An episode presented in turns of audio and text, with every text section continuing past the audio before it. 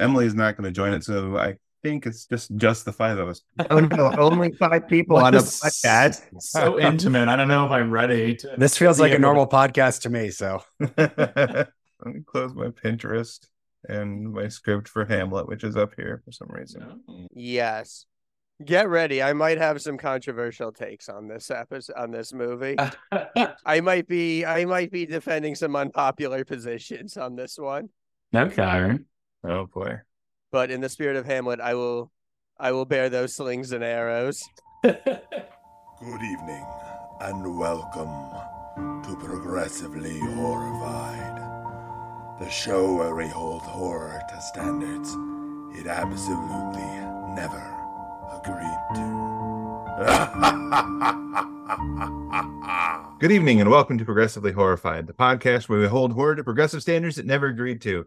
Tonight, we're talking about the, I don't even know how to phrase this. It's like the second relaunch, only sort of connected to the remake of the Evil Dead franchise.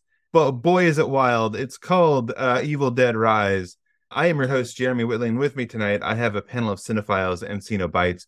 First, they're here to challenge the sexy werewolf, sexy vampire binary. My co-host Ben Kahn. Ben, how are you tonight? Oh boy, the Metal Gear Solid 5 of movies in that I really like it for what it is, but don't like it as part of the series it's a part of. But we'll Sure. get into that in my whole Evil Dead fandom. This could also be called the. Phantom Pain, though. I'm just saying. Ah. If it had just been called that, I would have been like, "Oh, what a great movie! Can't wait to dive into this." But instead, I'm bringing like fan feelings, fucking most noxious of. Nah. Uh, Emily is in Portland uh, this week at Rose City Comic Con, so we have three guests with us tonight. First, uh, a returning guest and friend of the podcast, comics writer Lan Pitts. Lan, welcome back. Land, What's up? land. Lan is flexing. All right, flexing to be here. flexing to be here. And uh, two brand new guests we're so excited to have. Uh, both Ben and I have been on their podcast, so it seemed like the best time to bring them on ours from the Home of Superior podcast. We have Adam and Brent. Guys, great to see you. Woo! Hello. Thank you for having us. It's great to be here. Oh man, Th- thank you so much, you guys, for coming on tonight. It is so much fun to have you here. I'm spooked already. I'm ready to really dive into my my horror. It's a spooky movie. Well, I uh, was hoping I could get bonus points because I wore my little cleaver earrings. Yes, hell yes, you do. You we we've instituted a point system now in this podcast. You're the first person to ever earn points. We never That's had to great. do this, but you're now winning. So Brent is is so one of the important most- to me. yeah, Brent is one of the most competitive people looking for nonsense games I've ever met. So I'm very excited to see us wrap these up over the course. If I lose any points during this entire podcast, I'm gonna be devastated. I mean, I get it because I think my personal Necronomicon is the rule book to any board game.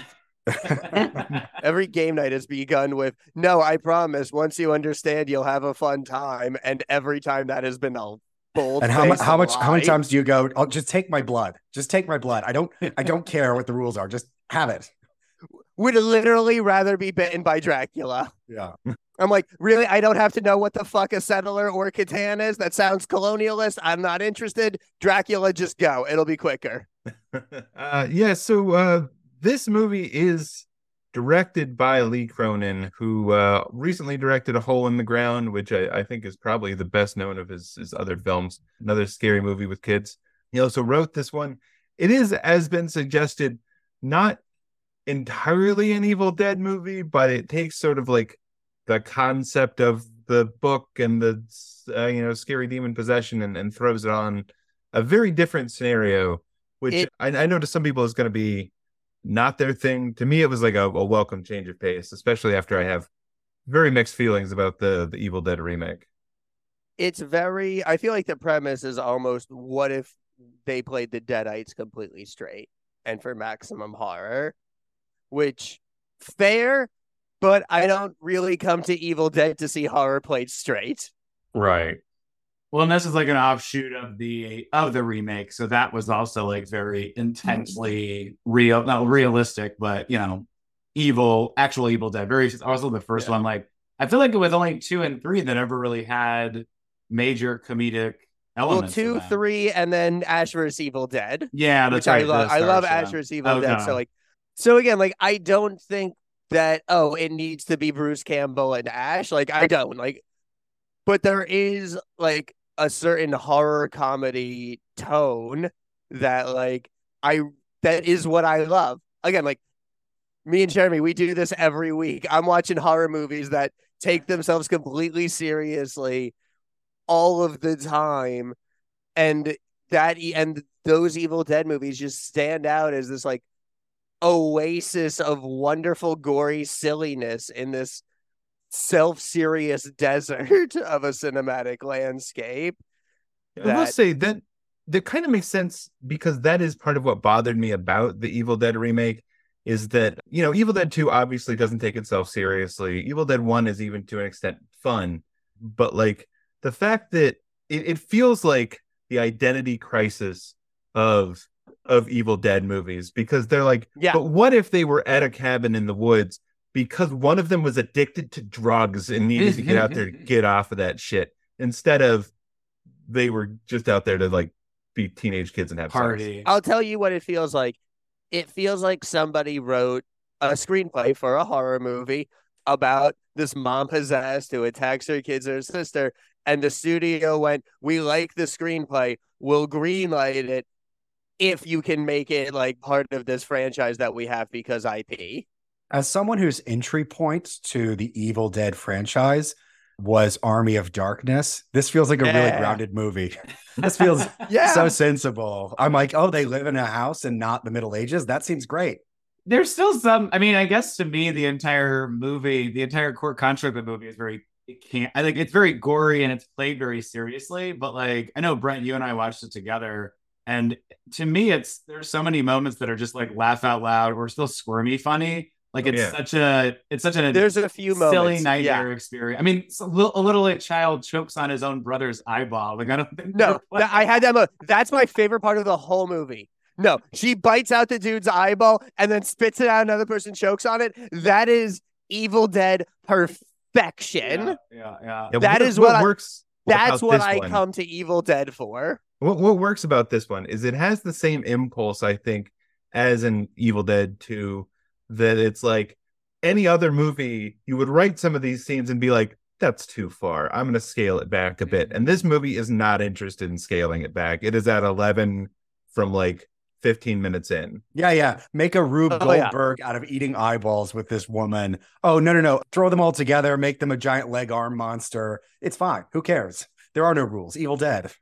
Yeah, and I, I feel like it takes that in ways that normally I would be bothered by. By like, there's sort of this unspoken horror movie rule of like, you don't fuck with the kids. The kids get out okay, and if they Yeah. don't, it's you know, it's a big tragic thing.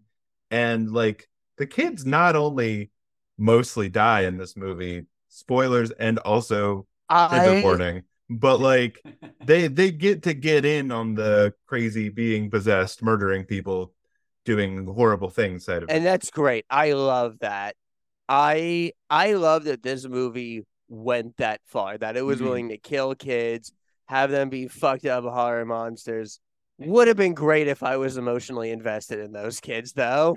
Well, you didn't like a DJ and a nondescript middle-aged child and a baby that learns Well, about mommy. There's. DJ, there's protester, and there's uh, there's fucking there's DJ, there's protester, and there's Newt Yeah. from Alien. Right, Yeah, for yeah. sure. To the point where you can pinpoint the moment in the movie where you can just splice in Ripley going, "Get away from her, you bitch!" The Now, fact you are forgetting my favorite child, Staphany. yeah. Oh yeah. Look, this kid is definitely the murderer. This is like the origin story for their murder spree. Like that kid made a staff called Stabatha or whatever. Just ridiculous. Absolutely. Let's get into it. Our, our cast is uh, we have Lily Sullivan, who is Aunt Beth, our unlikely protagonist. Uh, Alyssa Sutherland, who plays the mother, Ellie, who will be possessed and deserves every award she can possibly get for this performance. Oh yeah, incredible incredible. MVP. Gabrielle Echols, who plays Bridget, the you know protester daughter, Morgan Davies, who plays the deeply unlikable DJ son, and and Nell Fisher, who plays Kassie, the future murder spree child. Yeah, so it is also great in that we get uh, a start. We start with a whole different bit of story. We've got three characters that are sort of camping out at this lodge in the the woods, very sort of Evil Dead style. Teresa is uh, sitting out at the at the docks, trying to enjoy herself while casual reading Wuthering Heights, as you do when you're a horrible college kid, I guess. I I do love the opening shot of that classic Sam Raimi POV camera, Yeah. and then the reveal yeah, that yeah. it is a literal drone shot. Yeah, yeah. Be, the drone is being controlled by Caleb, who is, we are told, the asshole boyfriend of Jessica, who is the connecting piece between these two characters, who clearly hate each other from moment one. But it won't matter because they're not long for this world anyway. um, I want to know what happened to their friends. I like love the the entire time. She's like, "Where are your friends that you said they were?" I mean, clearly they've met Caleb. They were like, "No, We're not that's okay." coming. Jessica is sick for some for some reason. We don't really get a details about this until uh, Tabitha goes to check on her, or Teresa goes to check on her. She is clearly writhing and, and talking to herself in the bed, and you know, if you if you've seen an Evil Dead movie, you know what's coming with her. Um, and she she gives a dramatic reading of Wuthering Heights over Teresa's shoulder as Teresa's reading it. As I was reading, reading it, I was like, "Oh man, the English major in me is coming out." It's like I know what this is. I hate that I know what this is. So And it's then- a thing. It's the thing in the Evil Dead franchises for demons to love to show off this like party trick. Like I know what Yeah. you're looking at. Ooh, aren't I so cool? It's an ace of spades. Yeah. Uh, oh, you're reading I mean- Chaucer right now. I remember that. Mm-hmm. What I always liked, what I almost knew wish there was, what I realized there was more of was the shit talking from the Deadites. Like there, there's some of it, but I wish there was like more. Like you know that level at the end where spoilers, she's just like ahead and she's still taunting the sister. That's kind of the level I want. I wish the Deadites were at like the whole movie.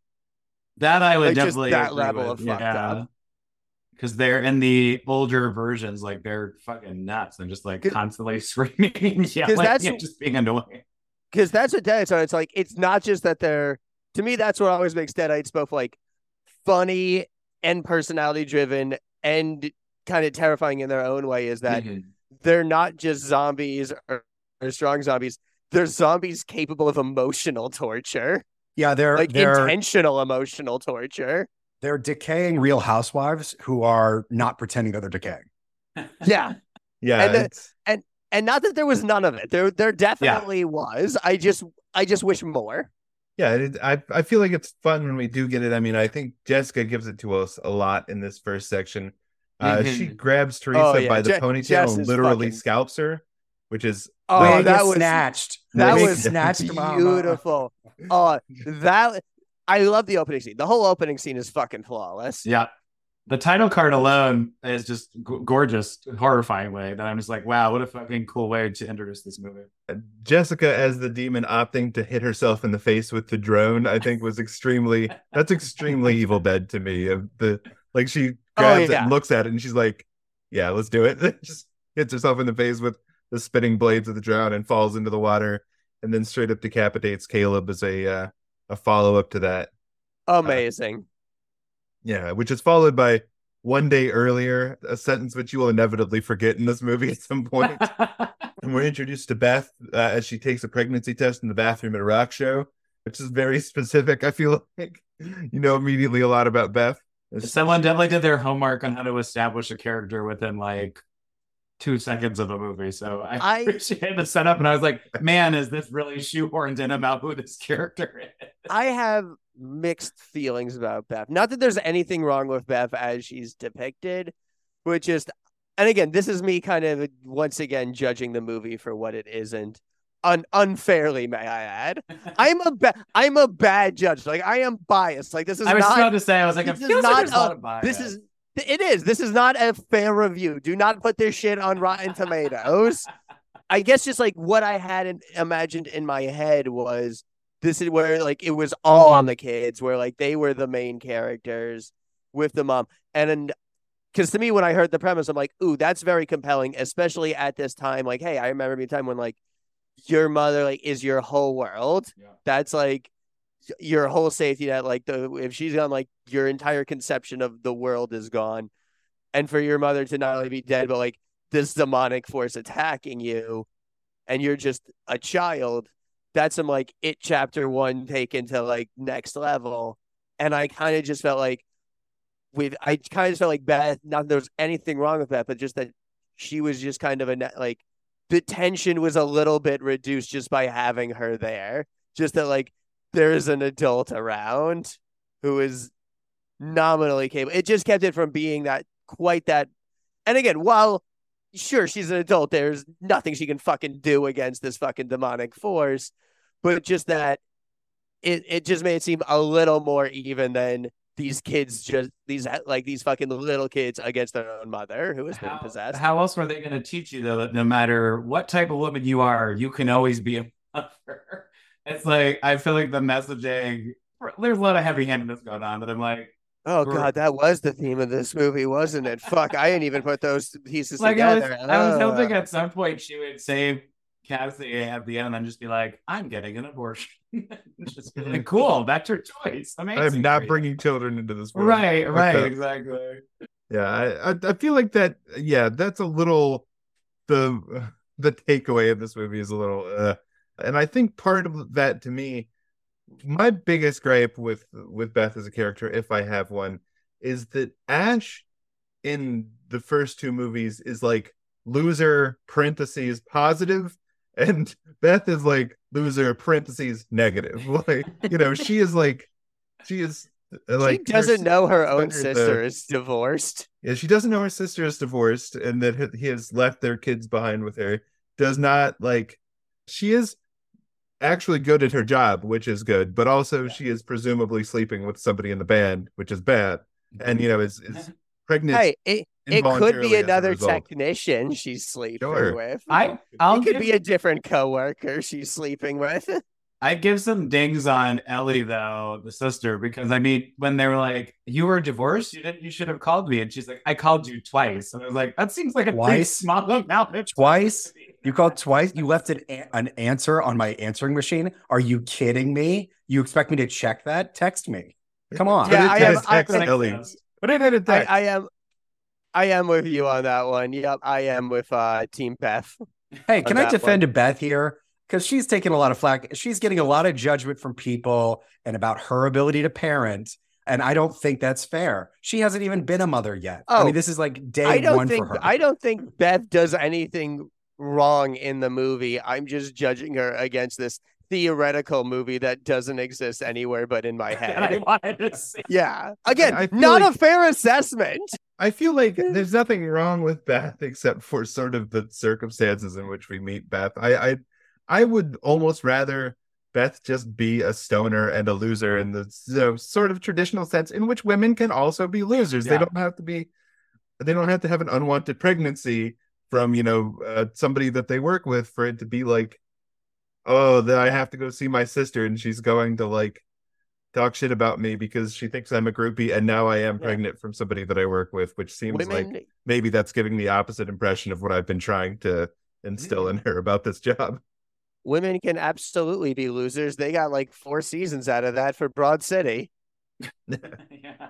Can we talk about how Ellie is just in the absolutely ridiculous position of being a tattoo artist trying to judge Beth for working I with really a band? enjoyed that. What who That- are you high roading here? What are you Yeah. talking about? That was I. I'm really glad you brought that up because that was really funny to me. That Your that was, like- customers, your customers are my band members. What the fuck are you talking about? and it does appear that she's like working out of her own like condemned apartment. So Seriously, those fucking units have the greatest floor plans on the planet, and yet like it's the most dilapidated build. Like nothing, I, yeah, nothing makes sense. Like glass house for sure from Ellie. Look, no, my partner is a tattoo artist. Like it's a wonderful profession.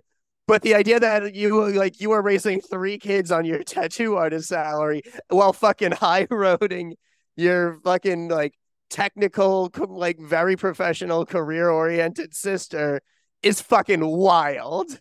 Yeah, it's the whole thing is is, is difficult to separate. it's like uh, the- all of this is shitty, but also all of this is all of them are fine except for that they're shitty about each other, which doesn't make any sense.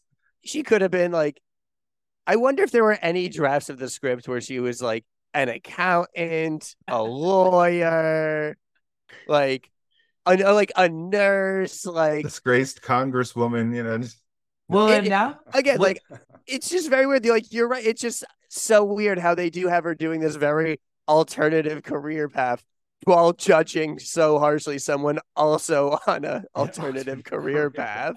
She only does traditional Christian tattoos. That's you know. Yeah. Oh She's no! just she's just tattooing crosses. That's all she's doing. Crosses and Virgin Marys. That's it. I guess if you really wanted to like dive into it, you could put the you could put Ellie as like because she's a mother and also a single mother now and juggling her job with kids, like she still looks on Beth as a sort of like, well, you don't have ch- like you're not living your full life or you're not doing the fullest of, I guess, like whatever she would think. Because I don't know how else you would think to judge this other person's lifestyle choice. So like, oh, she's traveling, she's doing all this stuff she needs a dilapidated home with three children that she can't afford. That's the way to go. Like that's that's the same resentment that that my parents had and passed on to me. You know. Uh, if I was making the charitable interpretation of it, I think these demons are conservative Christian demons. and that what Ellie's character shows is that even people you love might not always be on your side. Like the demons possessing her show how these demons hate single mothers and they don't want women to control their bodies. But that Ellie was already in that position somewhat to be like judgmental of other women and their choices. No. It sounded great, but it's Sorry. not true. Sorry, Lan, did Yeah. you want to expound upon that? Yeah, I mean, the, this, I was worried this- we were. I was worried when we didn't have Emily here, but rest assured. Sorry, Lan. No, it's fine. Much like I, I would say Evil Dead 2, Evil Dead Rise, and the Evil Dead remake. Uh, Evil Dead Rise is not subtle in its themes. Any sort of thematic element that it wants to bring across is not subtle. It's about as subtle as a multi-armed limbed monster going into a shredder at some point. There really is a point near the end of the movie where it just becomes like a reference free for all, where it's just like Evil Dead Easter eggs for days. Right. Here's a Shining. Here's the part where I watched Aliens. Hey, y'all remember Human Right. Centipede? right yeah yeah it, it's it's yeah it's basically i'm going to wear my inspirations and what i love on my sleeve and then i'm going to shove my face into your face into my arm so you get a better look at it oh, i can see it from here no no no you got to get in there son you got to see those pores so oh. that's that's what I really feel about any sort of like the whole theme of motherhood. Like it start. I mean, the movie within a movie outside of that, like that that the camping intro when we get the the credits and everything. What a great movie that could have been. but the whole element of motherhood and are you a good mother? Have I will I be a good mother? Could I be a good mother? Etc. Yeah, like all that. You know that that's as it, it's not. So I I don't know if it's. I'm trying to think of the word here because it's not a very conservative mindset. I mean, I, I like how you touched on the fact about like, oh, these could be because they are judgmental demons. I'm like, oh, that almost. I feel like that hits it because that demon feeds off her insecurities as a mother, and then reflects it back into her sister, who's you know, kind of a fuck up, but somehow isn't really by comparison. I don't know. I, I don't know. This tattoo economy is doing really well. So, yeah, I don't know. But I I, feel I, I don't. I don't think any of the themes are subtle. I don't know. My partner just texted me to describe tattooing ribs today as a breathing canvas, and that's the most Cronenberg as fuck phrase I've yeah, ever. heard yeah, yeah, yeah, yeah, yeah. That's that's definitely. Um, if you've ever seen Cronos, yeah, if you've ever seen Cronos, it's really good. That that kind of gives the idea of that too. A breathing canvas, very, yeah. So yeah, I don't, I don't know. I, I, I- I don't think it wears. It, I loved it. I, I did actually like this movie. but I don't think it wears its themes well. In any sort of idea that it has, it's not its own, if that makes sense. I mean, that's the That thing makes is like sense, it it really does feel like I really again like as a movie as it's something beyond my hangups about the Evil Dead and what I want from like tone wise in that series. I do think this is a good horror movie that does a lot really well. Like it succeeds in a lot of what it's doing, but it also absolutely feels like it is the I maybe have never seen all of these pieces put together, but I've seen all of these pieces in other movies before, and I liked them better in those movies. I think. Yeah, that I- makes sense. I've found it a lot as like an entertaining, like seven out of ten or eight out of ten, where it's like you're not gonna overthink it. You're not gonna run to your friends and be like, you have to see Right, it, but it's a great way Yeah. to spend a Saturday or like you know Oh, grab yeah. some popcorn, When it chill look out. when it the blood starts flowing, it's great. Like when the chainsaws start revving, people and like yo, little girls start getting set on fire, fucking stab staffs. Like oh God. once we finally like once we get someone coated head to toe in blood, it's glorious. I'm just not sure I want to wait 68 minutes for it to happen in an Evil. Dead movie. Yeah, I, I think there was like there's a there's a problem for me. I saw this movie first in the theaters, and then I, I just recently watched it again for this. There's a problem for me early on that like was resolved by continuing to watch the movie of like the first half of this movie just having too much breathing room. It, it it goes slow. It takes a lot of time to like drill in these themes, and by the time like shit gets real, and I I will, you know, I will say, and when we hit it, the moment that like I just like sat forward in my chair in the theater, and I was like, okay, let's fucking go. Like we're on it Yeah, now. that is the that's definitely it's not a glacial pace because of how the opening is, and you're like, oh, I've seen this movie. Mm-hmm. but where will it go next? I I loved again how it's claustrophobic. Like it still Yes. keeps it mm-hmm. it keeps it very minimal space, like a cabin, but you still have like the woods and then the woods. I guess the closest analog when you have like the parking garage where like everything kind of becomes exponentially more visceral.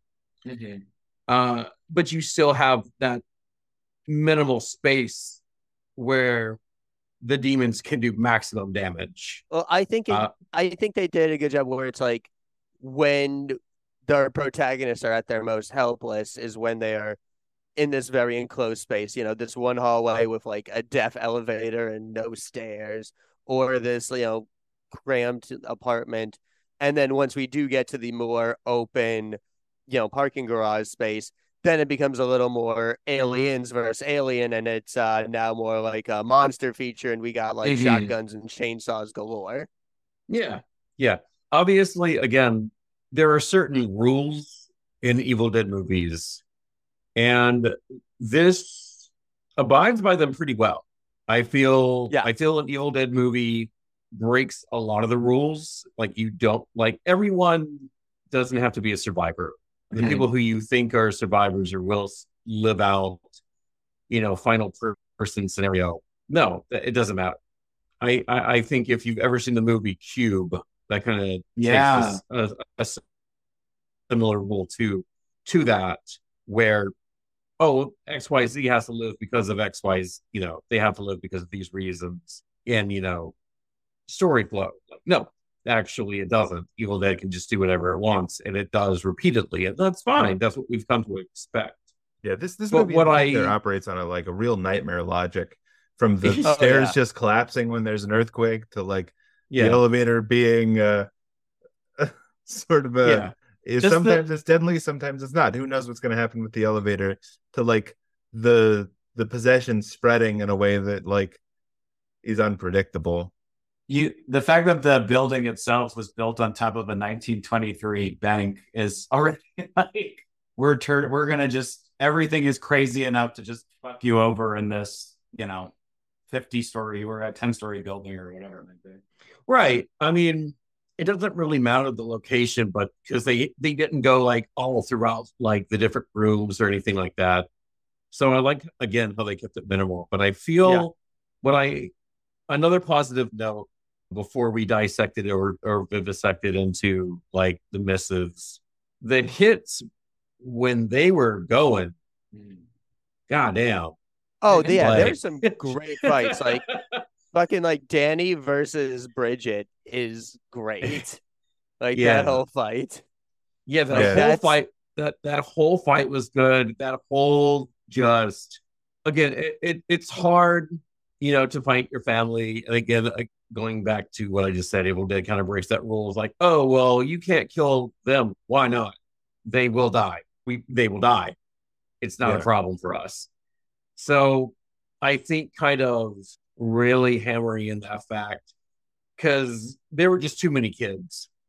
Yeah, my And- worry. Yeah, they're, I, they're bringing up other characters to die either. Like, there's not I enough was cannon fodder in this movie. Was the people yeah, I was massacred? definitely I was definitely worried though there was gonna be a point where it was like, oh, we found the third vinyl, and that has a way of undoing the possession Mhm. while leaving them alive. And I'm like, that's that where I would be- real- that yeah. I'm like, that would be I get well, that would be kind of breaking the rules of Evil Dead because normally it's just like Ash did it. Ash fended it off by virtue of being Ash, but other than that, it's like once you're deadited, there's no coming back from that. no, Danny's like, Danny's like, oh, you like that? Uh, you like that demon album? Wait till you hear this.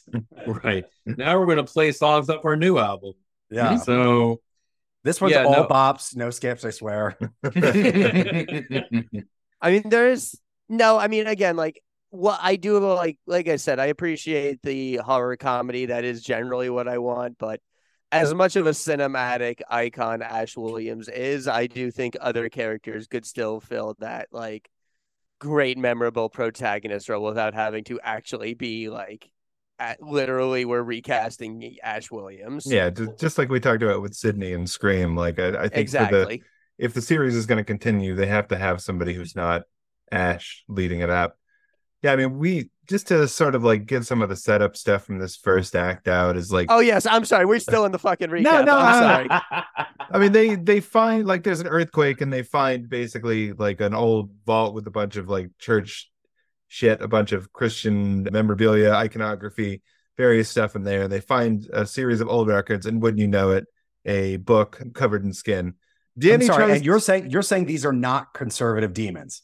A Christian capitalist demons with a book made of human flesh. Are you kidding me? Well, this- it's an this- accounting book. this book is also uh, is also familiar with Harry Potter because it's got teeth now. Um, yes.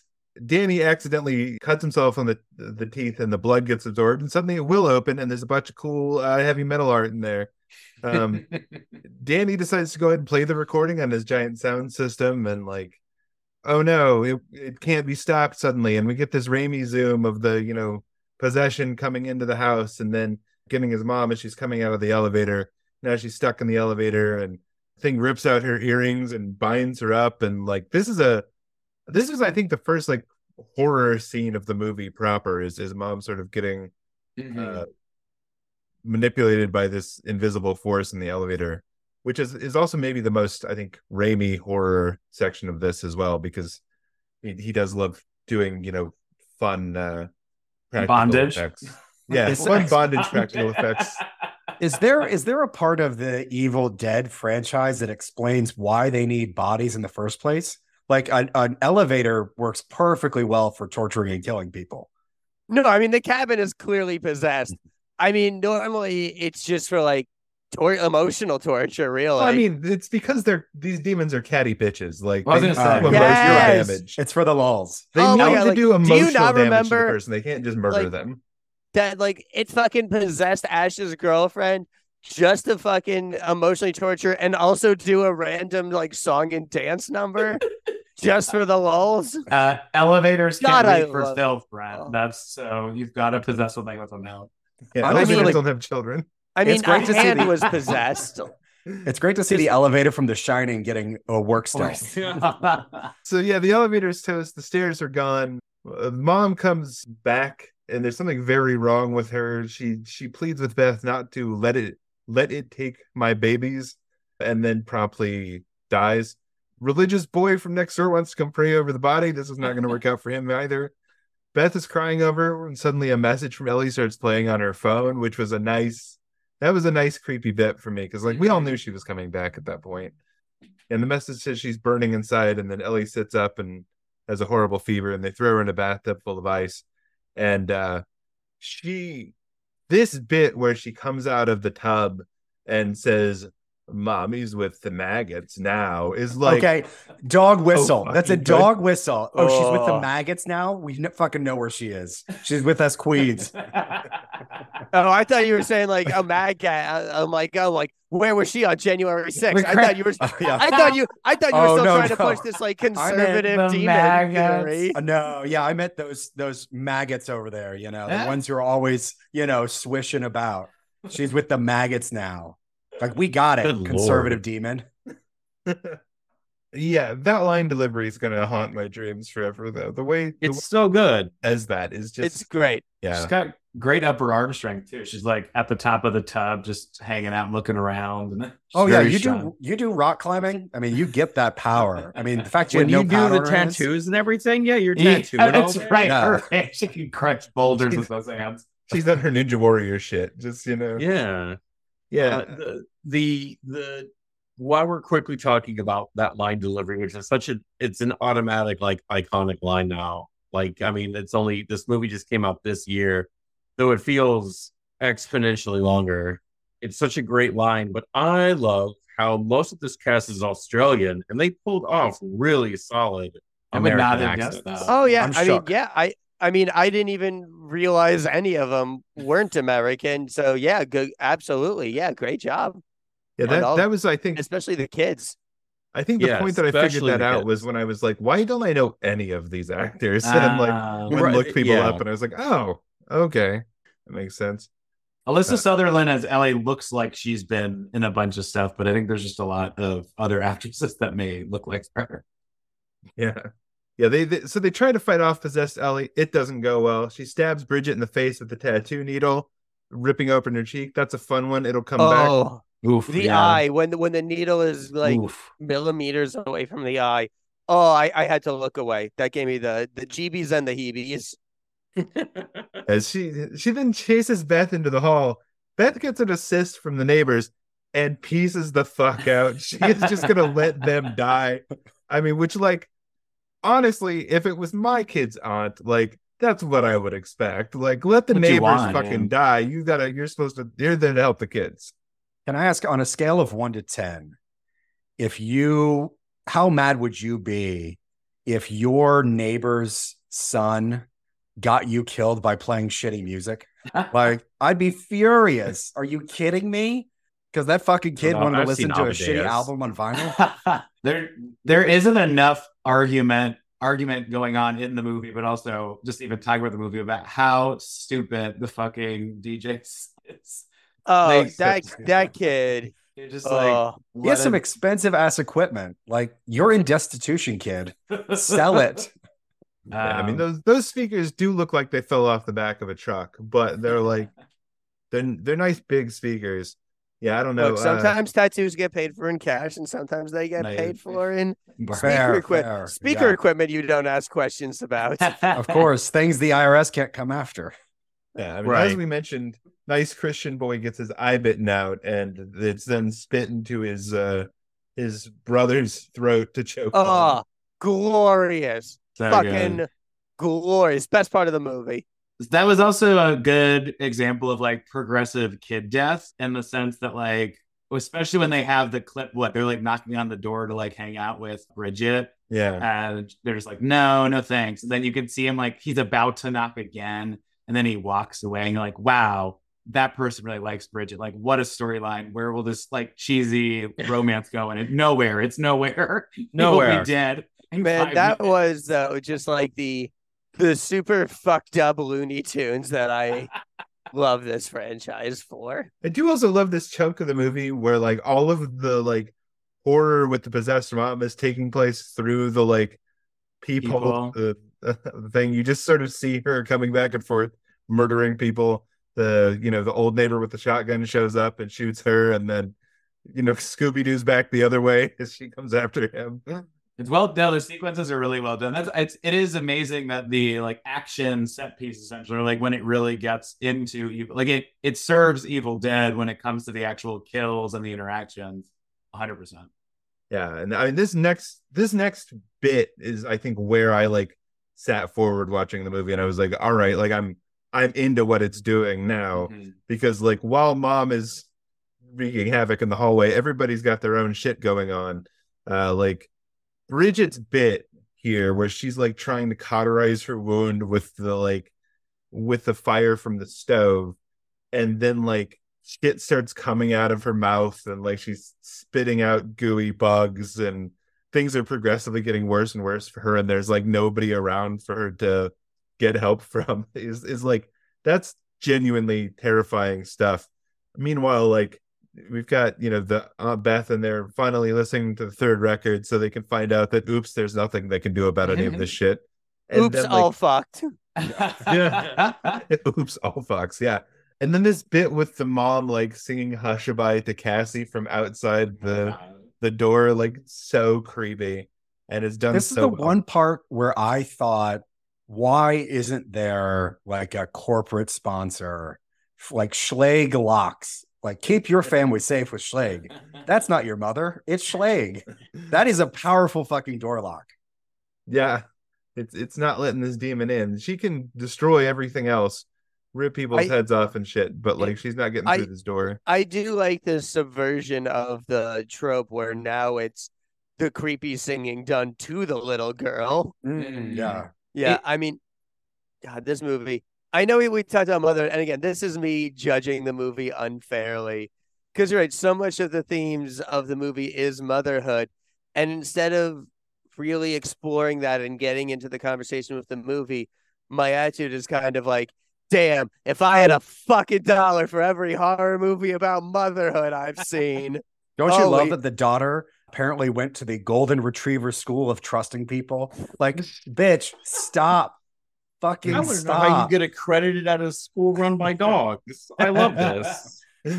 I do have. Is it lore that like the Deadites basically, whenever they touch, they contract? Because like I found it really interesting that the power drill is what caused uh, Bridget to be like affected, right? Because that's really the only wound she received from the mother. And yeah, there's like, a thing, you know, where like Ash gets like his hand wounded and then like his hand becomes evil. Turns into, or I know Yeah. it's to chop it up. I just wasn't sure if it was. I thought it was usually caused by scrapes, bites, whatever. Not well, like, she she did drill her own face with the drill and then drilled it into Oh, of course. Yes, the blood transfusion. Duh, That makes so much obviously. Yeah. Yeah, I mean, at the same time, we do also like all of the deaths are telegraphed in the pages of the book that we see early on. Like we see her with the, you know, the the girl girl's face with the ink creature coming out of it. Like this scene where Beth finds her like on the counter eating glass, and like Oh, that was Yeah. so gnarly. she the, the glass poking through her throat on the way the down. worst. Oh, that Like, was some that good. That was good horror. that was the moment where I was like, I I was I was fucked with this. Like I remember in the theater being like, ah, and boy, I would make that that same sound and motion again a minute later. First, she she says that like she like looks at Beth and says, "I gotta kill the creepy crawlies in my tummy," and I was like, "Oh my god, this movie has so many like line deliveries like that that just that just kill." And then Oh, she that one would give me fucking chills. cheese grater to the ankle, and that Oh. shit is oh. wild. Oh, oh, again, when this mo- this movie can be very creative with the violence, which I appreciate, and that cheese grater was As oh, someone who Oh. loves to cook, it feels like they listed every fear someone could have in the kitchen. Oh, what if someone just takes a box grater to your leg? What if you accidentally ate glass? What if you had a teenager unsupervised in your kitchen with the stove just on fire, full flame? well. To be fair, that was heroic fire. Oh, okay, excuse me. That's It's- hero- that hero- that fire say well, it didn't save lives, but it kind of did later. yeah. It- I mean, I, it- yeah, I think whatever you say about the movie overall, I think I'm not, I don't like body horror. It's actually one of my least favorite type of like over horror stuff, but like it is really well done in this movie. And you, like you were leaning forward, Jeremy, and once the shit started hitting the fan, I was like constantly covering my eyes because I can't stand to see fucking glass come out of someone's neck. while they're eating it. like her eating glass was like already like bothering me, but the like shards poking out of her throat, Ugh. it's just like watching it. I was like, Ugh. that is something I haven't seen in a horror Yeah. movie.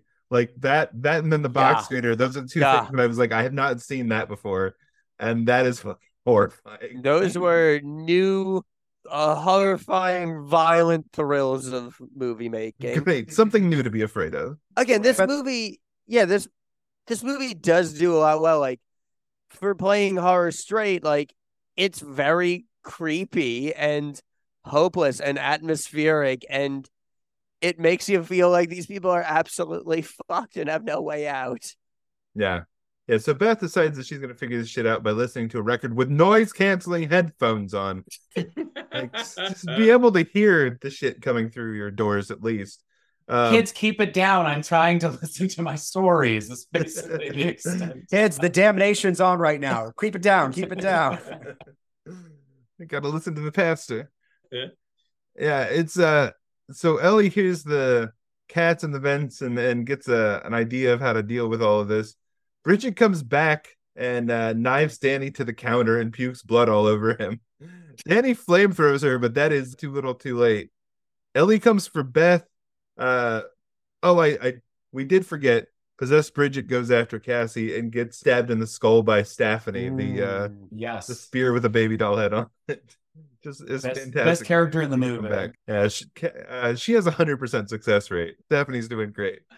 Yeah, Ellie comes for Beth when she listens to the record, which is telling her currently that there is absolutely no way to win. The like dismembered, the priest dismembered all of his other possessed guys, and they uh, just kept coming at him, just their fucking arms and legs and shit. And we do get the uh, "I'll swallow your soul" here, Yeah. yeah. What I was gonna say with the cat, this is like a good example of also a reverse trope, yes, because like we were talking about Alien, and it's like normally the pets somehow help, and instead this cat fucked everybody in that apartment over. nothing. And it also just it did literally just showed up out of nowhere. It's like, oh, there's a cat there. I'm just glad this enough. cat. We didn't have to say anything bad happen to that cat. That's 'Cause that cat came on screen. I'm like, I can handle kid death. I can't handle kitten death. Yeah, I- I'm Also, that- assuming since Ellie didn't have anybody to kill it in front of at that point, she was just like, ah, this is no fun. The need to kill the the idea that so Beth is listening to this third recording, and for some reason the guy making the third recording didn't destroy recordings one and two first. It's infuriating. Like You I get can't that the I get the Book of the it. Dead. Yeah, the Book of the Dead might not be destroyable, but certainly a vinyl record is. At least relabel them, you know, just like label three is two, and Read Label it this one something no one would listen to.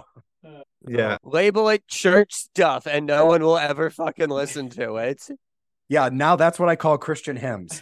It's all your favorite songs sung by children. But This could have- church, yeah. You could have la- you could have uh, labeled this Christian ska, given it to a record store, and it would have just circulated from store to store, never being listened to once we would over the so course of 50 fucking years. safe. We would be so fucking safe. kids Bob. Yeah, we also get a great delivery from Ellie here because Beth tries to, I don't know, like Darth Vader that shit. She's like, I, "You're still in there," and the demon's like, Ellie tells her, he- Ellie waits for hell. eh, Ellie waits in hell for you and your unborn bastard baby, which like really just driving it home at that Again. point.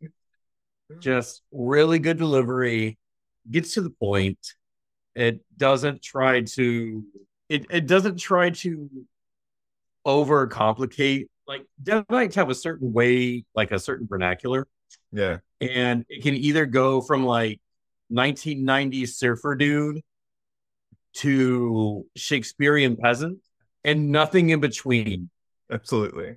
so I, I appreciate at least kept in tone there I will I will tag on a little bit to Brent's earlier analysis in the sense that like talking about unborn bastard babies, talking about how I mean this is Christian conservative.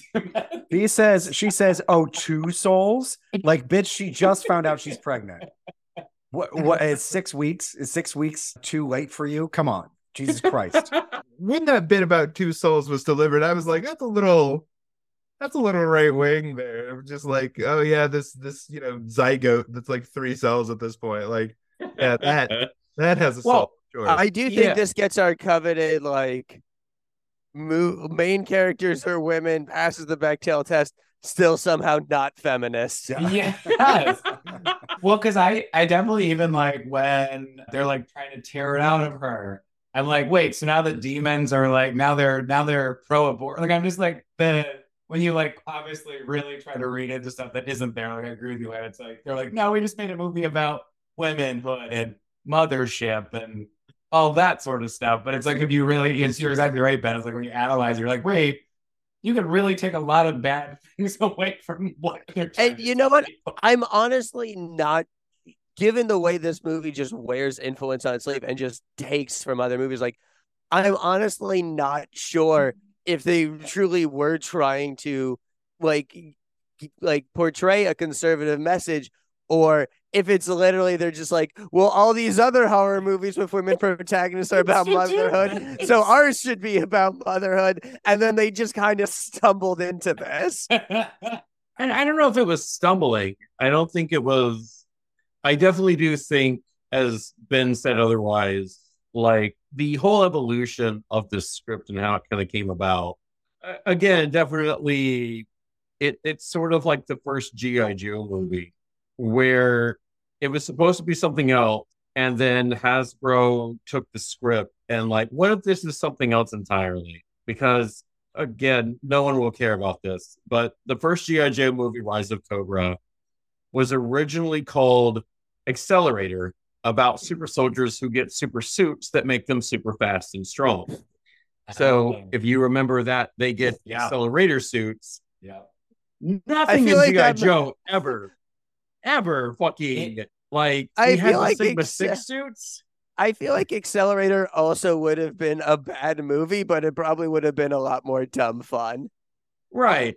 I mean, I had with G.I. Joe Rise of Cobra, but that's neither here or there. Joseph Joseph Gordon-Levitt was still playing Cobra Commander in both versions. Right. Yeah, exactly. Exactly. What a world, what a world that would have been. So I, I feel like this definitely had the right notes and elements to where the right ingredients, where somebody was like, you know what this movie needs? An uncredited Bruce Campbell appearance that just ties it into Evil Dead. And they're like, wow, really? And they're like, yep, bye. This is what we're doing. If if this wasn't an Evil Dead movie, what would you have? What would you call it? What would be like a, a good title for? You can't say mother because that's taken. You can't say mama because that's taken. You Home Do, Alone um, also taken. Home Alone. yeah, yeah. Yeah, it was Um, originally a PSA uh, titled "Don't leave stuff around the house; it becomes a weapon." Right, right. Don't wake Oh. mommy could be a good.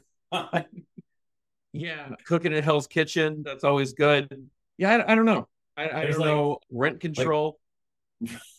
so that's definitely a thing. Uh, I'm sure Jeremy will get to the notes about the actual structure and the history of the screenplay eventually, but that's it. I, it definitely plays off like something like that later on. Like there's that whole middle where it's got nothing to do with anything, and then after that, you get the Evil Dead references, you get the chainsaw, you get the Bruce Campbell cameo, you get all these other things. I don't know if people knew this, but he was the priest warning uh, on the record about, Yep. yeah, which there was a popular theory that it's actually a time travel, time displaced Ash who's That trying makes to sense.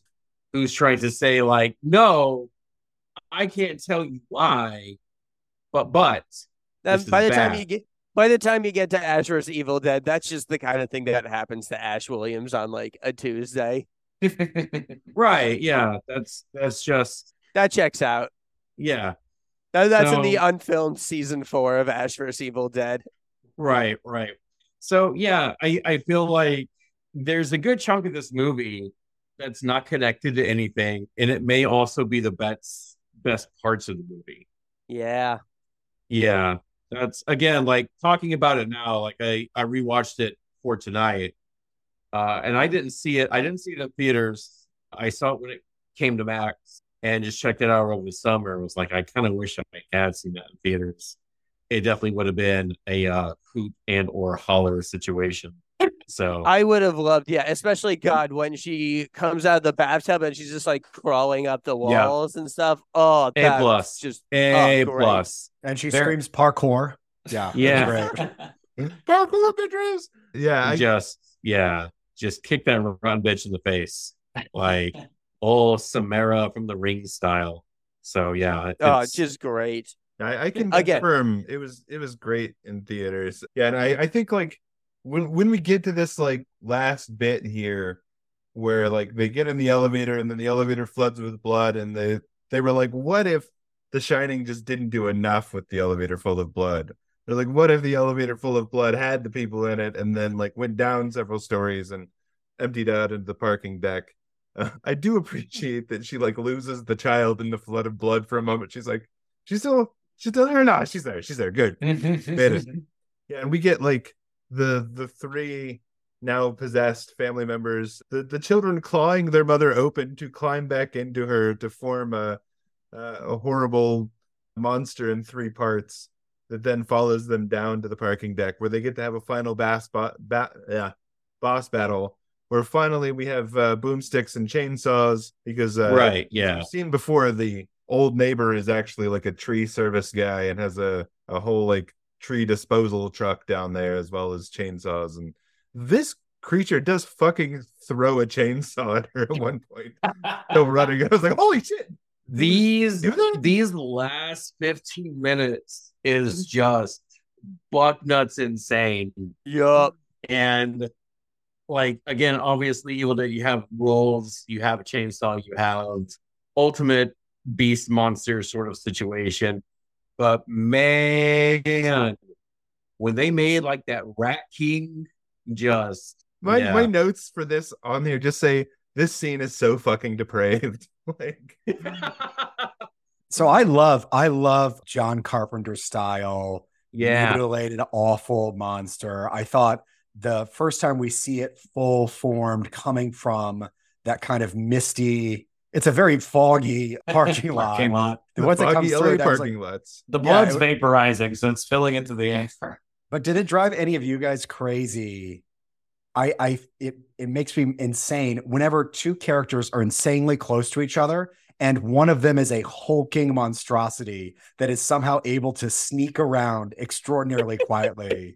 It drives me crazy. Like yeah you, you know know that's where just, it is. that's just that's just demon walking it's got I mean- eight legs. It's got eight I think legs. and that's you a can't D see it and D under the ability car. where you can just sneak around, you scamper, Demon Yeah. like night creep. Yeah, Yeah, I think Yeah, it I makes sense with the Deadites is like, you know, their their power set includes dancing while not having a head and yeah, yeah, yeah.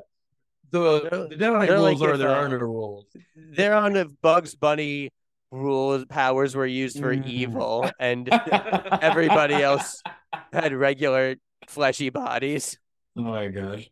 Yeah, it's like- no that They have actually like, Spider Ham's abilities. Like because Spider Ham, like his actual ability, part of it is that like the crazier things get, the worse things get, the more like cartoony he is able to be.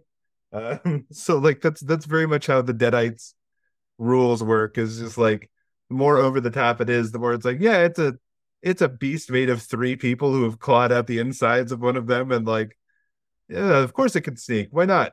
Uh, then- I'm gonna be honest. That kind of rules. I don't know. I, I, I lived in Florida for a few years. and you'd see those Sometimes I feel like that's all Yeah. you need to say. you did. That's just that's just a flea market visit. Oh my But gosh. I mean, you wouldn't know giant dinosaurs are creeping around because of like weight distribution. And like there's an actual science to alligators and crocodiles. Is there a science to this sin against nature? Probably not. But no. I, I- I don't know if it took me out of it, but it definitely Too bad we had don't to have at least- Bronwyn on here to tell us if the science checks out here. You know? Yeah. right. Right. Let's look at the mass and the weight and the how does this actually not make any noise? This is now Um, scientifically horrified instead of progressively. Yeah. Yeah, I, I, I think it's I think it's interesting how, also how you Brett, you said you didn't like body horror. I do like body horror. I did not. Oh, okay. All right. See, that was my confusion. because you're saying I love John Carpenter, and I was like, no, no, no. I'm not Okay, a coward like Adam is. I- Yeah, no. well, no, this I- is yeah. body horror. Monster Like, bodies, is- I'm good for. It's always like human body, like torture porn, mostly on the torture porn side. But like, just yeah, someone's body becoming debilitated It's unless it's cartoonish and like the old Evil Dead ways and otherwise, like some of the stuff in this was like, uh, it's too too re- new fear unlocked. Essentially, like we were saying, it's like a little bit. I think too this close was. I think this was pretty cartoonish. I think this was total recall level, old school monster movie kind of cartoonish. I don't know. I feel like I'm going to have the same feeling about box graters now that I have about wood logs while driving on a highway. Like, Yeah, yeah. there's a fear that's just going to linger there even more so than it did before. well, and I guess I Final think to your- Destination too. Right. Well, like to your point, Brent, a lot of the things that happened in this movie are things that I've been afraid of since I was a child. So, like, even seeing a box grater when I was a kid, I was like, that's gonna fuck your body up. in and you're so great. And the greatest fear Adam had was being a mother. Right. Yeah. it made me think of when you were talking about the kitchen, like your biggest fears. I thought of Jonathan Frakes. Have you ever felt a box? Have you ever felt a grater against your skin? Have you ever eaten glass? Yeah. We just like like Jonathan Frakes. Why are you? I don't know. It crossed my mind about thinking that, but yeah, it's such a good. That was a good scene too. But no, you know, like these last fifteen minutes, we we, we get you know from an aesthetic level the stuff that we really associate with a visual cue of what we think of with Evil Dead, and I think without it, I think it'd be a completely different movie. Um, but I don't know if it would be for the better. Yeah, her Do her you- wielding a chainsaw and saying, "Come get some," and then she chainsaws the giant monster into the tree disposal truck, and then it just it just shoots blood everywhere. Um, Everywhere. like- So many movies. everybody is covered Which- in blood. when she is literally coated head to toe, just like fucking scarlet red. Mhm. It is just oh, that's that Evil Dead goodness. Like, you like I- how easy it is to just turn on a wood chipper and how ready they are to just be switched Like, on by get a six year old girl. Oh yeah, I love that wood chippers are apparently child operable. Yeah. And ever since I saw Steve Buscemi go into one, you know, Seriously. My It's my Fargo favorite moment. My favorite part about that too is that Children uh, operating wood chippers coming soon to a red state near you. Yeah. Get them back to work, boys. like the transformed Ellie, Bridget, Danny, like they were literally turning to grind the girl out or grind Beth up. Then it turns off, and they're just like, whatever. Like they don't bother to investigate. They like have this big plan. They're like, well, fucking now, I'll just be a bitch to you all over again until until until the tiny child comes from behind and turns the sucker on. You know Well, how hard also- it is to get your kids together to do anything and just like get them all moving in the same direction. Uh, yeah, It does. It, I did like the kind of vibe of like Buffy, you know, oh, you couldn't kill this monster. And they're like, well, we've had a lot of time to invent bazookas, so we're going to give it a shot. Like, Yeah. oh, you got you got to do complete dismember it. Great, we've got wood chippers now. Wood Let's go for it. It's yeah. Uh, yeah. did you flailing read bits how of flesh much? don't really, uh, don't really, not capable of too much. Yeah, like that priest, he tried like do he was like, I buried him and it didn't work, and I stabbed him and it didn't work. It's like I guess we have no choice but to dismember. I'm like, yeah, dude, fucking Ash figured that shit out in like 20 minutes. Like, where you been at? Did you see how much blood the total film used? No. See, they had a It was seventeen hundred gallons. Holy Wow. shit. My God. That's a lot of blood. I wish I had. I wish I had a way of uh, uh, making that a capacity. I don't know what that volume of gallons is. Is that like eight Olympic swimming pools? Is it one? I'm trying to think. I mean, if you need that in liters, I, d- I don't need Oh, that. We'll let the okay. listeners, you know, yeah, get in the comments. yeah. So that's that just seems. But as you were saying, when she's just soaked, uh, that's where a lot of that went. I mean, that's seventeen hundred gallons. Oh, that'd be a great name for the movie. Seventeen hundred gallons of blood. I I am glad you asked that question, Brian, because I just looked it up and guess how like a swimming pool has six hundred and sixty thousand gallons. I, I was gonna say like the budget was like fifteen to nineteen million. So the fact that they got so much going on, but I was like that you know you can only afford so much blood with even that budget. Yeah, and it's Uh, like the uh, like the Barbie movie, how the the production of it caused there to be a shortage of pink paint worldwide. This caused a blood shortage worldwide. They used real blood. So Yeah. many people who needed transfusion died, but look, when It you gotta make it was- a movie. it was just blood that was going bad. Yeah. They're like, we got to Oh. fill this oh. elevator. We It don't was di- care.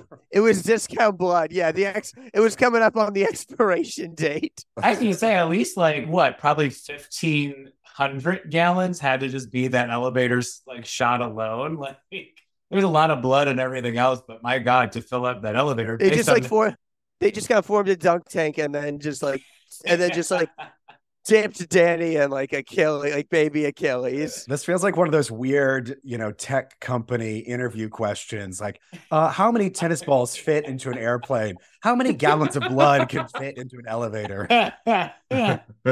yeah, and I mean Uh. it, it ends with the two of them walking away and then surviving, and then uh we do get the reintroduction of Jessica right here at the end, who is, you know, as as we're reminded, the beginning of this movie takes place like in this day, so Jessica is, you know, infected here by the I I guess by the random blood that she's having to walk through to get to her car because the, the whole parking garage is fucked. the most oblivious person on the like the fact that she was just sleeping overnight. She's like, Yeah, it was just a really bad storm. I was like, How did you not hear anything that was occurring? You didn't hear a gun go off eight times? You didn't hear the entire stairwell of your building collapse? Like, collapsing. Three people fused into a monster. You, Well, that's she would, hey, that's demon walking. So she literally, yeah, she that's walked, true. That's those are some good noise canceling headphones. That's a good endorsement right there. she walked in uh, into the parking garage and said, "You know, I just, I, I, it was storming so much last night. I barely got any sleep." Well, then, bitch, what were you? What the fuck were you listening to if you couldn't sleep? I couldn't hear anything. Wild. Yeah, so uh, that's that's the film, guys. We, we have so many questions about this one, uh, and I think we've already started to answer what's usually our first one. Is this movie feminist? No, I don't think it is. I I think it thinks it is. I think it thinks it is too. I I don't know if it again the motherhood seems subtle as a train wreck, subtle as family members becoming a monster that you somehow can't see or hear. I, I don't know. I, I would never I would never say out loud or at least recommend like, oh yeah, that's a really good feminist production they did. like This Evil Dead. Uh, I mean, it wasn't written or directed by a woman. I don't know that doesn't have anything to do with anything really. I'm glad that Morgan Davies found work. He's in uh, the One Piece live action series as Koby. Oh, I didn't know that. I like when trans actors can find work always. But no, I as as- has been has been so pointedly and also not subtly put. It thinks it is, but I would never consider Evil Dead Rises wow such a feminist masterpiece. Yeah, I would I would second both of you. I would also say I, I'm like I don't think it detracts or like there's anything that's like you're wow you really kind of fucked it up. But I I think it's like I think it's just neutral. Like I don't it's like not Yeah, good enough yeah. to be It, considered. it's Yeah. not don't it's not don't breathe. Let's just put it that way. God. oh my Oh my God. god, Or, or that movie. or like my objections to the the Evil Dead remake are are largely along these lines of like the several of the female characters get possessed by deadites and the way that you can tell they're possessed by deadites is they start pissing themselves and like ha- like having really humiliating shit happen to them and I'm like oh good that's a uh, that's a great take Yeah. but like I think I think well it would be disingenuous to to say like with with these particular themes that this movie is feminist it does like have two very or maybe even three very meaty parts for like female actors. Like this you know this portrayal of Ellie as this like monster of the the main boss of this movie she is so fucking scary in this movie mm. And it's such a like meaty part where she gets to deliver these great lines and and do this great horror shit that is usually reserved for like you know a white dude and a, large white dude in a mask and she Like she really gets to tear it up. And and as much as Beth is not rounded in some of the ways that we maybe would have liked, I feel like that part is is really good as well. And as sort of like she's a non-traditional final girl. I mean, if I could push back a little bit on that, that my thinking about how feminist this movie is is that it kind of hinges on Beth's storyline a lot. And she becomes this kind of badass in the last 15 minutes. But to me, it feels like strong female character type badass. Like, oh, you wrote a male and then replaced it with female at the end of your script because there's nothing that leads up to this, uh, that up to that transition that felt like, oh, I understand why her character had some transformation. Like there's nothing that she came to terms with.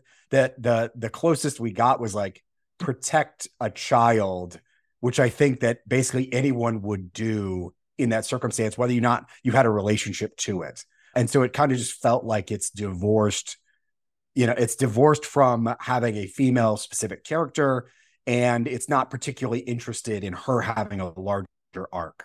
But they were gonna pull the baby out of her, Brent. That was her journey. she was like, "No one's getting this baby but me." And She went from I can't.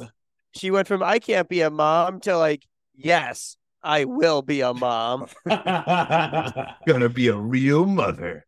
Yeah. Uh, but yeah. I, I, She's like I- John Wick, like yeah, I'm thinking I'm a mom.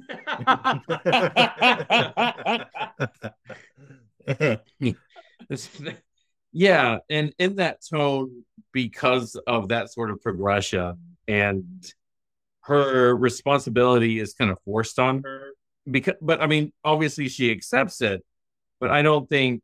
No, I, I don't think that it. all It is kind of funny because leading up to this, a few months leading up to this, people were in a riled up state as they usually get, where shit they haven't seen before. But if people were I say people, but they're you know the Deadites. people like yeah yeah yeah yeah yeah People with Oh. air quotes. Yeah. yeah yeah yeah. yeah. Uh, Sheeple. we're wondering if Evil Dead had gone full woke slash SJW because of the women leads. yeah. And even then, by principle, it's like that doesn't mean anything because again, you've lost all meaning of the fucking word you want to use to describe something you're not quite like. I mean, we had, you know, we had that's politically incorrect, that's politi- whatever in the, the 90s. And now, again, it's just a word that gets used because they can't say a slur. So I was ready to defend this movie, and I'm glad I like actually saw it just because on principle, I'm like, who cares as long as it's good.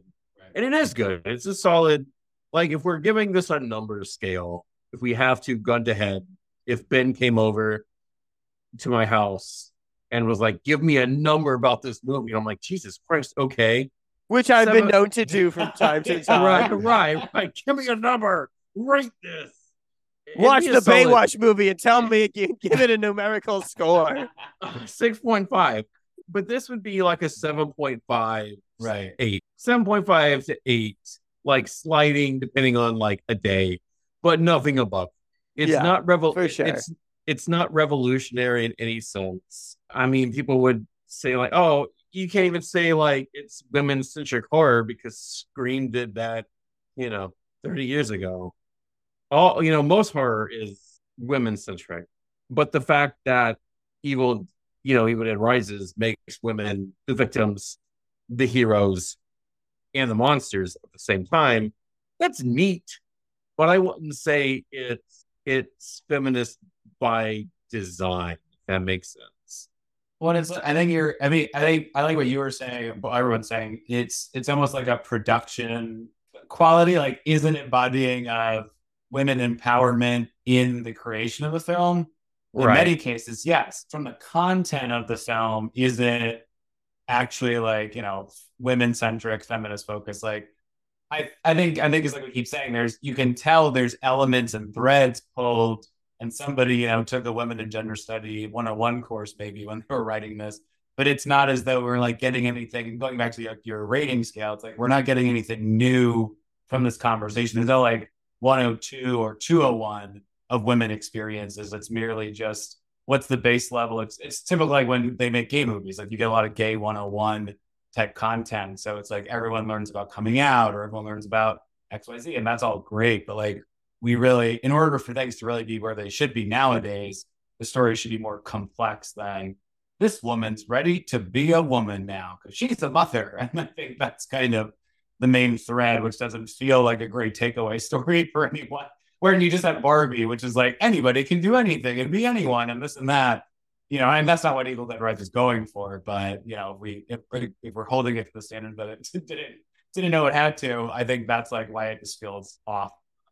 Yeah, I, I think interestingly for me, I, I feel like usually I'm the person that's like, yeah, maybe it did this thing, but, but like, what about the plot? And in this movie, I feel like fuck the plot. Like, the plot is not great. Yeah. The plot is is is I could very easily leave behind. It's really Yeah. just like the thing that this movie like that made this movie for me is Alyssa Sutherland's performance as Ellie. Like she's Yeah, so Which is fantastic. Excellent.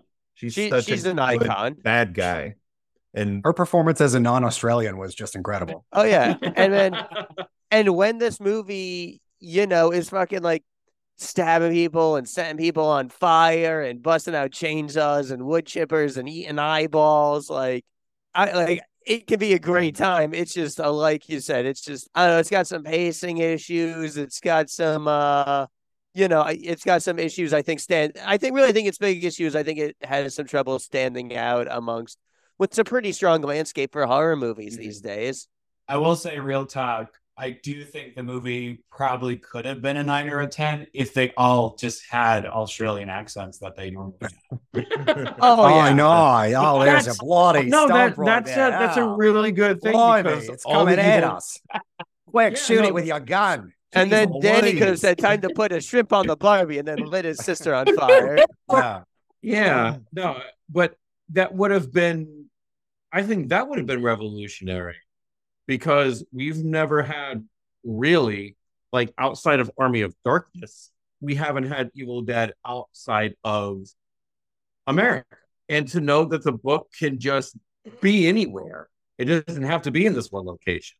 The book has been gone for when did the remake hit? 2013. Okay, so the book's been gone for like a decade. Like it can't just wander around and be someplace. It doesn't need an explanation on why it would be in Australia. It just travels. It's a force of nature. So I think that would have been interesting. Now, I don't think this needs to turn into a predator indifferent timeline scenario, but Evil Dead through the ages, kind of what they were doing in Ash versus Evil Dead, I think it would be kind of cool. Yeah. Ash versus Predator. I like it. you That are was definitely something, right? you, No? Okay. Your comment about where you know it's just making me think of Carmen Sandiego. Like, where in the world is the Necronomicon? My favorite new reality TV show for kids. it's very dangerous. Look, I think that would be really great. You have you have Keith David as the inspector, the commissioner, and you assign paranormal investigators to find the Book of the Dead in the world. This sells itself, really. Actually, scrap this. No one needs to hear about this. We pitch this tomorrow. I, I Listen, absolutely cut this, feel cut like this, cut this. would This idea is all ours now.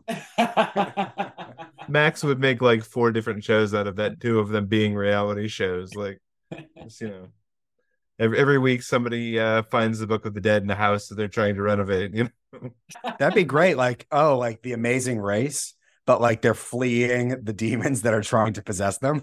I was just gonna say at, at some point, you know, we've got like the the one of the many couples that renovates houses. They just you know accidentally unearth the book and start trying to kill each other. That's Uh, a great, that concept's very good. yeah. I'd be into that. I mean, there's definitely going to be. I'm trying to think of other Evil Dead. Like, there's going to be an Evil Dead cruise ship at some point, right? Like that feels to me like a good place. Yeah, Evil Dead takes Manhattan. It's all on a boat, baby. Just do the the Evil Dead burn notice crossover that everybody is dying for. You know, just have Bruce Campbell meet Bruce Campbell. If it goes to Israel, the Evil Dead Sea. I don't know. See, that one actually makes sense. Versus But it's spelled it's other- spelled Evil Dead, comma S E E. It's the Evil Dead. See, That's one that takes place in 20 Chicago. yeah, The Evil Dead, see? Yeah. Watch out for the Evil Dead. It's Necronomicon. okay. I I don't know if you guys have anything to say about this, but I don't feel like this movie has a lot to say about mental illness or disability at all. Nor does it have anything significant, I think, to say about race or social justice. It you know has Uh, no, but I, I do think color. it's you know worth pointing out that uh, Morgan Davies, who plays Danny, is uh, trans. So we do Yeah. have some cool trans representation in the movie, even if Danny does suck and end up causing all of the problems. Well, Trans that people was can play characters that suck too, you know. well, that's Yes. what it was. That was like when the movie came out. There was a big kind of like Twitter push of people saying like, "Thank goodness for like actual trans representation, where people can also be fucking idiots, just like any other kind of representation." Right. Yeah, Yeah. I, I think the thing about that though is we don't know if Danny is trans. Oh, like There's in- nothing- a there's no- character on there's the nothing movie, yeah. indicating that he is in the movie beyond just having a trans actor. Yeah, it's just a trans actor playing. So that was something Yes. I, I thought I was waiting to see if they would actually incorporate that. They didn't. And that's again fine. That's not a staple of the story, but yeah. Yeah, it is sort of a question of whether it's better or worse if they do, right? Like, you know, if uh, it, trans people should just be able to play any character that's the same gender as theirs. Like, it shouldn't be uh, like it has to, they have to be a trans male character for a trans male to play them. But also, it is nice to have that representation in a story. So, Yeah. fuck, who knows? I'll headcanon it that they're representing the Misery character as well. Yeah. Yeah, I- I think it's definitely one of those things that, like, if you want it to work, it can work. Yeah, definitely. Yeah. I mean, I think there's an anti-class message. Uh, poor people deserve bad things to happen to them, is what the demons say. Christian conservative. seriously. Like, what's the what's that the social social deification theory? Like, you're good, you're rich because God uh, loves loves you you so the much. These heathens, who are tattoo artists, you know, they deserve to be punished for being single mothers. I mean, I really Right. would like to see No, some Deadites yeah. killing billionaires. That is maybe where this series really. we, we skill. already yeah. Evil Dead of Wall Street. Perfect. Yeah, Evil Dead, Pur- Evil Dead Purge. But it There you is go. true if you do, yeah. If you want to go, if they would like to, and I, I agree that I'd like to see it kind of swing back a little bit more towards the ridiculously insane camp. Like then you, yeah, you have to choose victims that are very enjoyable to watch die. And as much as I like appreciate kid death inside of a movie, it was sad, obviously, with all of them dying. Very, very hopeless, like you're saying, Ben. So Can we isolate that quote? I appreciate kid death, and you just send that to I us? appreciate kid death. Yeah. Uh, there goes Yeah. my office That- run in a. That's of the years. Letterboxd review. I appreciate Kid Death. Five stars. yeah, I was gonna say we already really covered the question of, of LGBT rep in this thing. Uh, there, there isn't any, but there is possibly implied and you know, accurate representation. I, I feel like the Bridget, the daughter, definitely could read as queer coded, but there's really not anything in the story to like back that up. I had that same reaction. Like I was trying to make sure I hadn't missed anything or forgotten anything because I I just naturally assumed that that maybe it's the short hair. So that's probably a biased judgment, not my my part. It's like she's serving. She's serving queer. I love it. They're Gen Z teens, of course they're queer. Exactly. Yeah. Yeah, so I mean that's that's really uh, the only other question is uh, would we recommend this to people? Do we think it's worth them seeing it? Oh yeah. Yeah. I would recommend it to someone who is looking for a horror movie.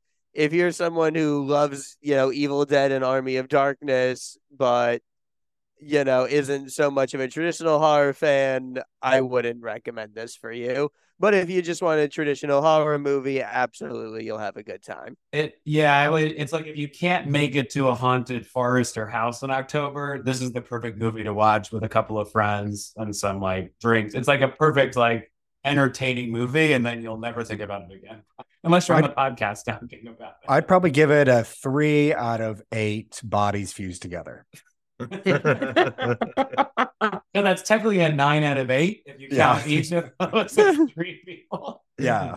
yeah so i i i would recommend it i enjoyed it i you know wanted to watch it on here again and talk about it i think i would recommend it to people with like one very notable exception that being my wife who's like trigger on horror movies is Oh, yeah. children in danger um, If you can't this is handle This is like kids. Children in Danger the movie. It does, Yeah. it does not give a shit. It will kill all the children.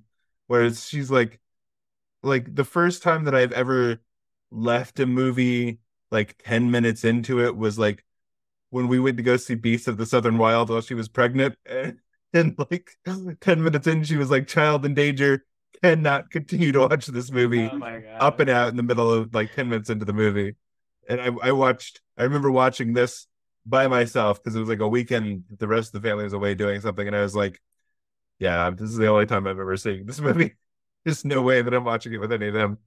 So yeah, like it's, it's incredibly gruesome, uh, dark in some places and, and they will straight up murder some children in this movie. But if you're into that, then it's fun. It was a great time. Yeah. Do we I feel have like any, it's very uh, accessible. It's very accessible horror, in my opinion. That if you're like, if you're not super familiar with a lot of uh, horror references, if you haven't seen eight million, it the mother is evil type horror movies, this is one I think that's like a nice entry point Yeah. for anyone. Yeah, yeah. So uh can help you rise through your uh, horror movie journey. Mm. Do we have Roll any uh, credits. recommendations for people this week? Uh, ben, did you have anything to recommend? Ben, Uh, I would sorry, I would recommend. Well, if you want to keep just bad times with families going, uh, Definitely. you know, give Hereditary another spin. We, co- we covered it on the podcast, yeah, absolutely, and then watch, yeah, and then listen to our episode about it. Give us those sweet, sweet downloads. absolutely. Uh, Leon, what about you? You got recommendations? I haven't seen it yet, so I can't recommend it. But I hear No One Will Save You is absolutely killer. Yeah. Um, so I'm gonna check it out, I think, this weekend. I'm excited. I'm excited when the horror aficionados in my life are basically like, yeah, this is it. But I'm always wary because sometimes they will hype up something like Babadook. And I was just like, that is one of the most boring movies I've ever seen in my life. And Oh no! made me want to not kill a kid, but like if something Not, not kill a kid.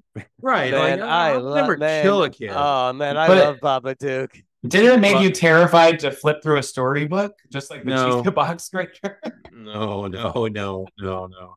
But man, because I'm I'm compiling a list right now for movies for the the spooky time. I don't know. I'm I'm still a sucker for uh, It Follows. I'm still a sucker for It Follows. It Follows is so good. I would say It Follows is feminist. I would also recommend Francis Ford Coppola's Dracula because it's always a banger. People who don't like that movie are cowards. Yeah, that that I remember we we talked about that movie and uh, how it should have won an award for most directing. Everyone is directed by somebody else. There's so much going on on that screen at any given time. Sometimes somebody people might argue too much. That's a coward's perspective. Yes. You know, we don't listen to such small minds who lack No. vision. Uh, Brent, did you have anything to recommend? Uh, yeah. So, am I just uh, recommending like a movie or uh, like a Uh, horror whatever movie? you want. I mean, Whatever okay. you want. Uh, well, uh, it could be a uh, nice cookie recipe if you uh, like. a horror movie. A horror movie I really like: Pirates of the Caribbean: Curse of the Black Pearl. It's I do love that a one. terrifying film. No, uh, if I was going to recommend uh, something that's related to this horror and uh, you like dead children, check out "Something Is Killing the Children." Uh, Well, yeah. uh, volume series by uh, James Tynion the Fourth. It's fantastic. I can jump in. It's old now, but in preparation of, I think, what is it, Mike Flanagan's new house with Usher? I I would just recommend that. I'm sure it's gonna be amazing. But if you oh, haven't yeah, seen, great. If you haven't mm-hmm. seen Midnight Mass, you should watch it immediately. It's a really excellent limited series, probably my favorite of the ones that have come out so far, except for maybe the original Hill House one. But in general, yeah, I'm just so excited. He's such a good personality. He's got great actors. Like I'm just, he really produces the horror that I enjoy. So I would have definitely check it out. Yeah, I enjoyed that one as well. I went on a, a Flanagan rampage about this time last year. Went through all, all three of his Netflix series. Oh, except for one- what A Midnight Club? Rampage. What's the kid one is not good. Yeah, I haven't seen that one. That's the that's the only be one I more- stopped at. way more kid death than anything. I think. I stopped because there wasn't enough children dying. on an Your trigger, your trigger is I'm- not kid death. I was gonna say I'm the opposite of your. All your of these kids Jarman. survived. I hate it. Yeah, don't, don't don't worry. The the kids survived, but uh, the the true killer was Netflix. yeah. yeah, right. Ugh. Yeah, I am. I'm watching a bunch of TV shows right now, trying to catch up on some things. The only thing I'm watching that's very like horror centric right now is uh, we're watching The Other Black Girl on Netflix, which Oh, is yeah. um. Hulu. Oh, sorry, yes, Hulu, and uh, I am not sure about that. Uh, yeah, we're we're three episodes in, and it's I don't know. It might turn it around, but so far it's low on the creepy. From what I understand, the book is like seventy five percent workplace satire, twenty five percent creepy stuff, and uh, that's basically.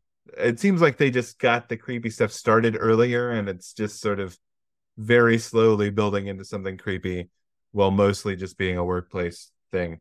But they do have the actor who plays Will and Will and Grace as the like menacing menacing publisher character. And so like if you never wanted to see him being menacing, it's an, an interesting attempt.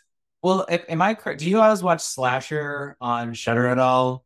I swear that he was also the bad guy in that, and that's why I'm just thinking like he's now typecast, I guess, as I'd have to look that up, but I'm like, sadly, I did see it, and it is awesome. So yeah, I, I wouldn't entirely recommend that one. It, it's worth checking out. It has some directors in there for like we've watched stuff for on here and, and talked about. The what I would recommend that I'm watching on on Hulu right now is this third season of Only Murders in the Building, which is fantastic. Yeah. It's Always getting ready to wrap up.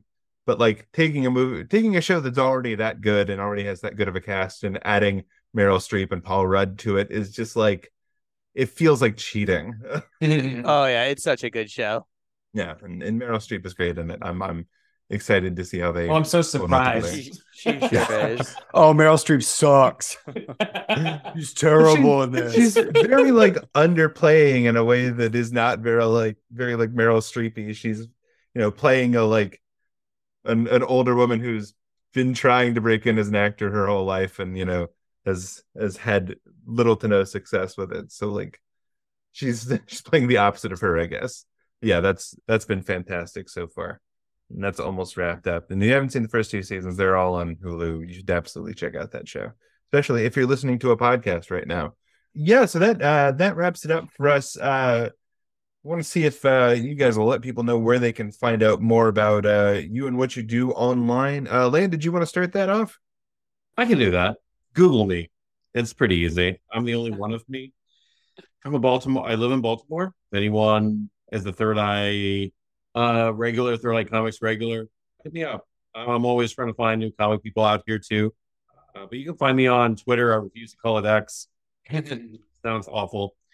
At Pitstop, P I double T S E D underscore O double F. Uh, and then my Instagram is just my name. Again, I I'm pretty much me across the board. I'm on Blue Sky as my name. I'm everywhere. You're everywhere. Omnipresent, Lan. Um, yeah, yeah, yeah, yeah. It's exhausting. That's what I hear. Adam, what about you? Uh, yeah. So my personal handle is Adam dot K O U S S A R I. It's for Insta. You know, for Homo Superior podcast. There's if you loved us, there's three more of us on our own podcast on a weekly basis where we talk about the MCU, X Men. You can find us, and, and again, I think mentioned before, Jeremy Bend. You're on our Creator Crush, which is where we talk to people in the industry that are doing amazing things, particularly in comics. Uh, and so, you know, we can find us on Twitter. I agree, Lan. We're not talking about X, but it is Homo Superior X on Twitter, and then it's Homo Superior Podcast on Instagram. We did that first. We did that first before Elon Musk decided to fuck up a really good social media platform. That's such a good name. Jesus Christ. And Brent, uh, you let people know where they can find more about you as well. Well, sure. Adam's already plugged our podcast, Homo Superior. But uh, if you want to find me on Instagram, I'm at Mr. Brent Wingate, W I N G A T E. Uh, if you want to find me on America's Test Kitchen in the comics, it's Bakes a Slut XX69. Get it, get at me. All right. And uh, uh, Ben, you want to let people know where they can find you? Yes. Well, in addition to finding me here on Progressively Horrified every Friday, Uh, you can find me at benkahncomics.com. Uh, subscribe to my newsletter, and also find me on Twitter at at Ben the Kahn. And make sure to go check out L. Campbell Wins Their Weekend, uh, my middle grade novel about a non-binary seventh grader trekking across town to meet their celebrity hero, which is out now in bookstores. Congrats. As for me, you can find me at jrome58. That's J R O M E 58 on Twitter and Instagram. You can find me at Jeremy Whitley on Blue Sky and Tumblr. Um, and then you can find me right here on Progressively Horrified every week. And you can also find me in the bookstore in November when School for Extraterrestrial Girls Book Two is coming out by uh, by myself and Jamie Noguchi. And then, of course, you can find the podcast on Patreon. You can find it at progressivelyhorrified.transistor.fm and on Twitter at Prog Horror Pod, where we would love to hear from you. Speaking of loving to hear from you, we would love it if you rate and review this podcast wherever you're listening to it right now. It helps new people find us, which helps us keep doing this thing, which in turn really just benefits you, right? That's that's the way all of that works. Thanks again to our guests for joining us. Guys, this has been a ball. I can talk about this movie all night with you guys. Thank you. I could talk about kid murder for the rest of my day. Yes. I'll, t- I'll talk about kid murder long after they're gone. Fantastic. Thanks as always to Ben. Thanks to all of you for listening. And until next time, stay horrified.